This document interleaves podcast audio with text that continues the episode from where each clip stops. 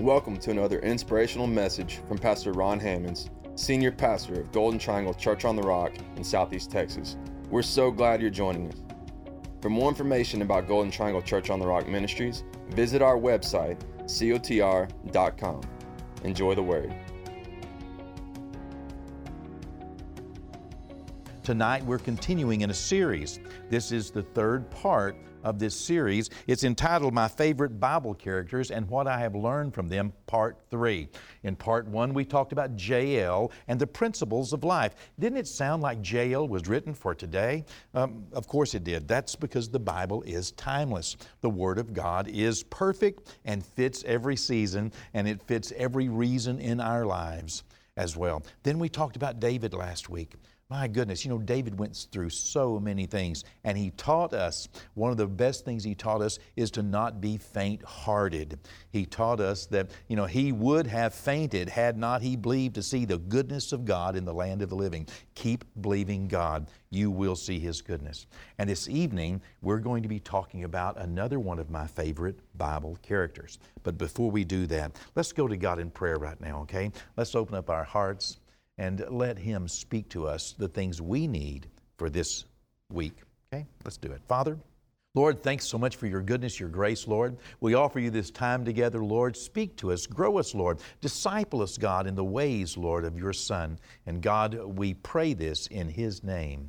Amen. Amen. Jesus that name above every name. You know, the Bible says that at the name of Jesus, every knee shall bow and every tongue shall confess that Jesus is Lord to the glory of God the Father. Have you confessed Jesus as your Lord? You know, get in a good habit of making sure that you let people know that you follow Jesus Christ, not just God. You know, God is our Father, and you know, God is the Creator, the omnipotent, omniscient, almighty Elohim, Jehovah. Rapha, Jehovah Reah, you know, all the wonderful names of God that we know Him as. But His Son Jesus, He gave His Son for us. And Jesus is our Lord, our Savior, and our Master. You can talk with people all day long about God, and they will agree, but they may, they may not be talking about the same God that you're talking about. But what makes the difference is whenever we begin to talk about God's Son. Their God may not have a son, our God does. Jehovah has a son. His name is Jesus. He is the Messiah, the promised Savior of the world. And I am so glad to confess Him as my Lord, as my Master. And I bow my knee to Him, lift up my heart to worship Him and Him alone. Well, with that thought in mind, let's go to Matthew, the book of Matthew. And tonight we're going to be talking about another one of my favorite, favorite Bible characters. And this character, this is Rahab. You may know her as Rahab the harlot. Uh, why is that, you know, uh, description attached to her name in the Bible? We'll talk about that in just a moment. But in Matthew, in Matthew, the very first chapter, the Bible begins, this New Testament begins by saying, the book of the genealogy of Jesus Christ, the son of David, the son of Abraham. Uh, this is the book of the genealogy of Jesus Christ. That means this that, that, that, we're going to be told here in this next few verses of all the people that God used in a 6,000 year history, basically, from Adam all the way to, to, uh, to Mary and Joseph, um, Mary being the mother of Jesus, and Joseph being his assumed father, which, uh, you know, God was the father, and, and Joseph was the man that God chose to be an earthly representation of the Father. Uh, but here, as we began in this genealogy, uh, it, uh, it, Matthew is going to pick up a little, a little later than Adam. He picks up with Abraham and goes through the genealogy. And then when we get to verse 5, listen closely to what verse 5 says. And Salmon begat Boaz by Rahab. Boaz begat Obed by Ruth. Obed begat Jesse. And Jesse begat David the king. And David begat Solomon by her who had been the wife of Uriah. Verses 5 and 6 give us so much information about the genealogy of Jesus, but also lays some very interesting principles in place that we need to understand as God is putting His story in the Word. Uh, the Bible uh, was written by the Holy Spirit. It actually has one author, but it was penned by 40 or so authors, penmen, you know, people that were used by God over a period of about 1,500 years. 611,000 verses were written in the Word of God, and every one of them connect to tell the one story that God is giving us. The one story of the Bible is a story of redemption, and we cannot interpret, rightly interpret any scripture in the Bible unless we interpret it in light of the one story and also in, in agreement with all the other verses that God included in the Bible. And so, this, uh, this portion, verse 5 and verse 6, uh, think about this genealogy. Think about uh, what, what the Bible says here. Uh, uh, as it's going through from Abraham, Isaac, and Jacob, gets down to Salmon. Who was Salmon? Salmon was a prince of Judah. He was a part of the royalty of, of the children of Israel, a prince of Judah. And it says that Salmon begat Boaz. Who was Boaz? Boaz, as we know him in the scriptures, as we catch up with him in the book of Ruth, he is an old, rich landowner. Okay, uh, and and uh, he is a representation of the Redeemer, the kinsman Redeemer of Jesus Christ. And uh, it, it says, Salmon begat Boaz by Rahab wait, Rahab? Yeah, Rahab. Who was Rahab? Rahab was a harlot. Rahab was not just a harlot, but Rahab also ran a, a lodge, uh, which is assumed by us uh, from the scriptures that she um, perhaps ran a house of ill repute as well. Uh, and, uh, but God used them. And then it continues. Uh, in, in, in, verse 5 that uh, Boaz begat Obed.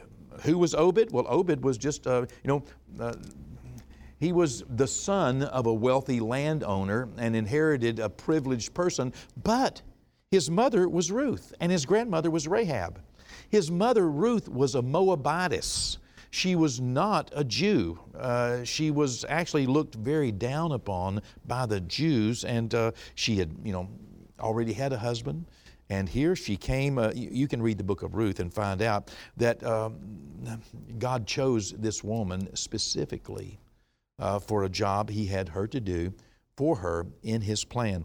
And then Obed begat Jesse, and Jesse begat David the king. You know, David was the king, and Jesse was a man who, who had eight sons, but he had favorite sons, and he didn't think much of David. You know, uh, maybe not the best representation of a father. Uh, he didn't even invite David. And who was David? David was just this, you know, young boy when we first meet him, uh, but he ends up through life becoming, you know, an adulterer and a murderer. Uh, and it goes on uh, to say that, um, that David the king begot Solomon, who was the wisest man who ever lived, except Jesus, of course by her who had been wife of Uriah, talking about Bathsheba. Bathsheba, you know, Bathsheba did not present herself as the most godly woman. She was a conspirator, an adulteress, and you know, uh, but she, you know, what do all these people have in common? I mean, God is, is putting together a genealogy here, and in this genealogy we find Rahab. But what do all these people have in common? Well, they have two things in common. Number one, every one of them, if we went from Abraham all the way through, we would find that every one of them um, they have problems in life. They're not perfect.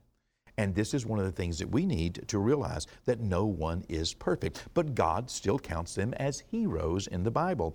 Our, you know, the, the patriarchs, the matriarchs of faith. The, you know, uh, we, we find, uh, you know, people in here who told lies. We find people here, even after they were blessed by God, they did things they should not have done. We find people in all kinds and walks of life. But the two things they had in common number one, they weren't perfect. And number two, every one of these people is a grandparent of Jesus Christ. Even Rahab, Rahab the harlot, You know, we find people from different races, different cultures, different customs, different age groups, different seasons of life, rich people, poor people, beggars. We find so many people in this lineage. You know, it is argued and successfully argued and proven that God uses, He chooses and uses people that He wills. And He uses us above our last worst mistake or even chooses us even when He knows we may not be perfect in our future. This particular cancel culture that we have been seeing throughout the United States and around the world is such an ungodly, non biblical principle. You know, who among us is worthy? Who among us could cast the first stone? No one. Well, God shows us that right here in this lineage. And as we get to Rahab, we, we, we find that Rahab has a particular place in the Word of God. Uh, not only is she one of the grandmothers, the great grandmothers of Jesus, uh, but she is often referred to as Rahab the harlot. I mean, even by one of her grandsons, even by James, okay? Uh, in, in, James chapter 2 and verse 25, uh, you know, James, who is the half brother of Jesus and the pastor of the church in Jerusalem, he writes the book of James and he refu- refers to his grandmother you know, and, and, and to, uh, you know, one of the grandmothers of our Lord Jesus as the harlot, Rahab the harlot. He said, you know, was not Rahab the harlot justified by works, you know, uh, whenever she, you know, took the spies and hid them? And he's talking about how important works are. Works, works is the most important lesson and the most important doctrine of the Bible and of the gospel of Jesus Christ right after grace and the salvation that comes by grace. Once you have received Jesus Christ by grace, then works becomes the next most important thing how we can please Jesus. Not only did James refer to Rahab, you know, of 1400 years or so afterwards, after she had stopped being a harlot, uh, uh, as a harlot, but, but also the writer of Hebrews. In fact, she's included in the faith chapter. Hebrews chapter 11, verse 31 says this uh, By faith, the harlot Rahab did not perish with those who did not believe when she had received the spies with peace. Uh, this indicates, you know, by faith, Rahab moved by faith. Why? Because she believed something. She believed in Jehovah God. She believed in Almighty God. Uh, you know, that was her claim to fame. That's why she's included in the Word of God. We're going to be going to Joshua chapter 2 in just a moment. And uh, let me tell you, as you are finding Joshua chapter 2, that Rahab has a place in, in history and teaches us so much. I learned so many things from Rahab, uh, and uh, she's a good, very good example because she was a woman even in the midst of very difficult circumstances, a foreigner, a Canaanite, you know, uh, uh, she was a lot of things, but she was a faith believer. And that changed her life. And it changed the lives of so many others around her. So uh, let's, let's read in Joshua, the second chapter, and verse number one, as we begin this story of Rahab. And then I'll catch us up on the story, and then we'll talk about some of the things we learn, some of the things I have learned from Rahab the harlot. In Joshua, the second chapter, in verse 1, the Bible says, Now Joshua the son of Nun sent out two men from the acacia grove to spy secretly, saying, Go and view the land, especially Jericho. So they went and came to the house of a harlot named Rahab and lodged there. Here we see the first picture of Rahab. Rahab is a harlot clearly indicated not only in the Old Testament but also in the New Testament. She was known in the town, and her house, if you continue reading, was against the wall, was, was, was uh, on the wall of Jericho. It must have been a very important house, and she was well known by the leaders. She was well known by those who, who were the administrators of the city. And uh, we know that from continuing to follow this, this particular uh, uh story through the Word of God. And um, you know, uh, she was evidently a very shrewd business lady. Uh, you know, this is one of the principles that I have found in the Word of God is that when you want something done, and when God wants something done, He often finds a busy person to do it. You often find somebody that is busy doing it. Why? Because it's hard for God or anybody else to depend on a lazy person. You know, we find Rahab actively engaged. Now, she was not at the, at, at, at the top echelon. You know, she wasn't, uh, she wasn't anyone that, uh, that, you know, the public might see as important, but she was a hard worker. Even in her uh, low estate of professions that she had chosen, nonetheless, Rahab was, you know, was, was a businesswoman and she had a house and, you know, she was out on her own and uh, uh, she, she ran like a, like a, a, a what the Germans called a Gasthaus. Uh, it was like a, a, um, you know, a little motel, uh, uh, and, and people lodged there. You know, uh, but she teaches us that God most often chooses and uses people who have a strong work ethic. That's one of the things that Rahab teaches us. That God chooses and uses people who have a strong work ethic. There probably were some better people, more righteous people. There were probably some uh, people who were more acceptable in the city of Jericho. But God chose Rahab. He chose her to be one of the great grandmothers of Jesus. But where did he find her? He found her working. He found her busy. You know, Jesus later on would even rebuke someone who he had given a talent to, who he had given some resources to, and they did nothing with it. You know, uh, it's, it's hard. The book of Ecclesiastes tells us that, that, that, a lazy man, you know, it's hard. I mean, he, he puts his hand in his, in his, you know, uh, in, in his bosom, but won't even bring it out again. He, he, he, won't even pick up the fork to eat.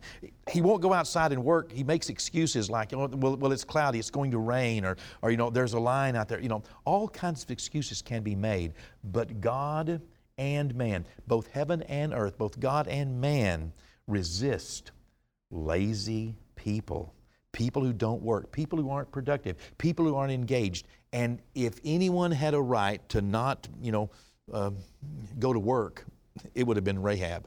But evidently she was very successful, and God used her. And uh, then, as well, she not only was working in her business, but when she took the spies in, uh, it was known, and she told them, We have known that you were coming we have, we have known, we saw what your God, what the Lord, she says.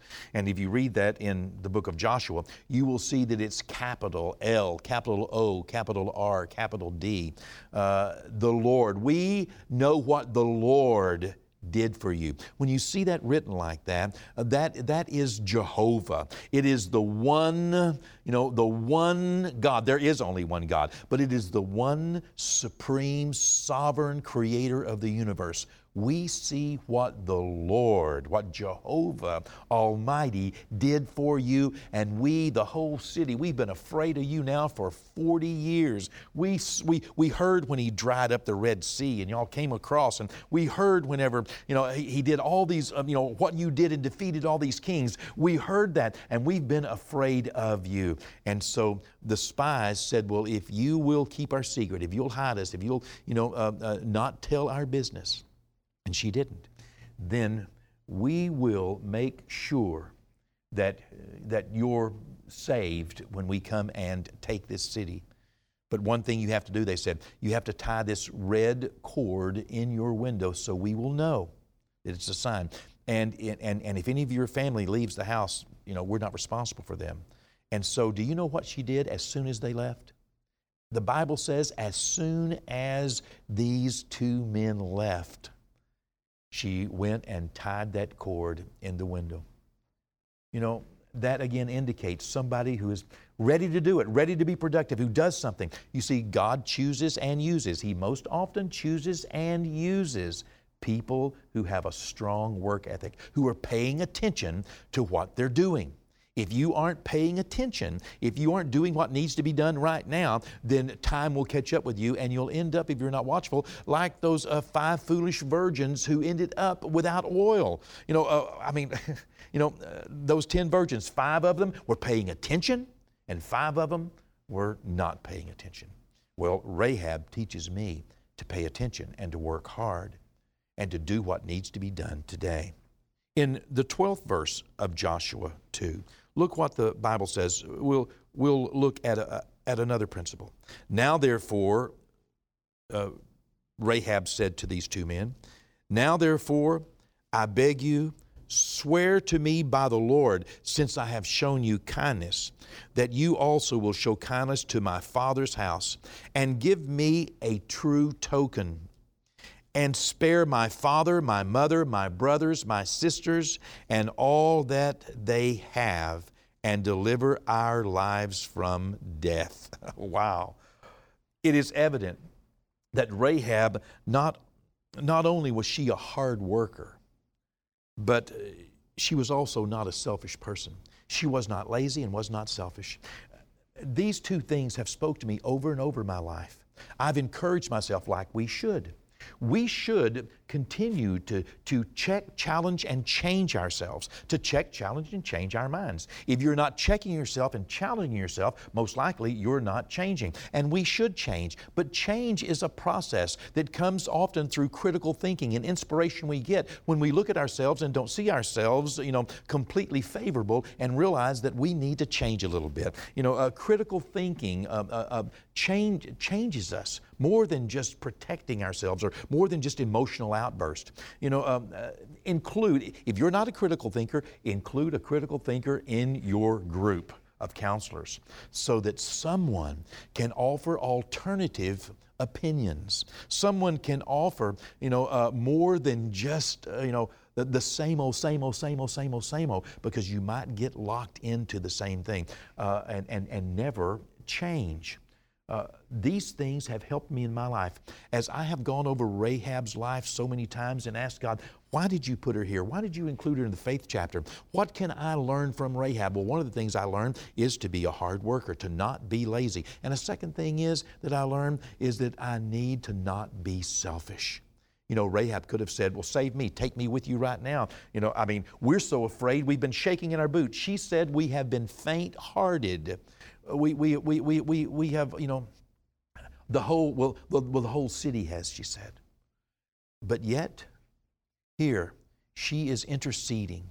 She was a woman of intercession. She was asking for the lives of others and their stuff. She said, You know, uh, can you save others and save their stuff? She cared about her family. My father, my mother, my brothers, my sisters. She was a family person. And this is what we find out one of the principles we find out is that families are special to God. Rahab shows us that. She is, you know, she was not selfish, she was not lazy, but when she went to these two spies, she went to them on behalf of her family. Over and over and over throughout the Word of God, God includes families.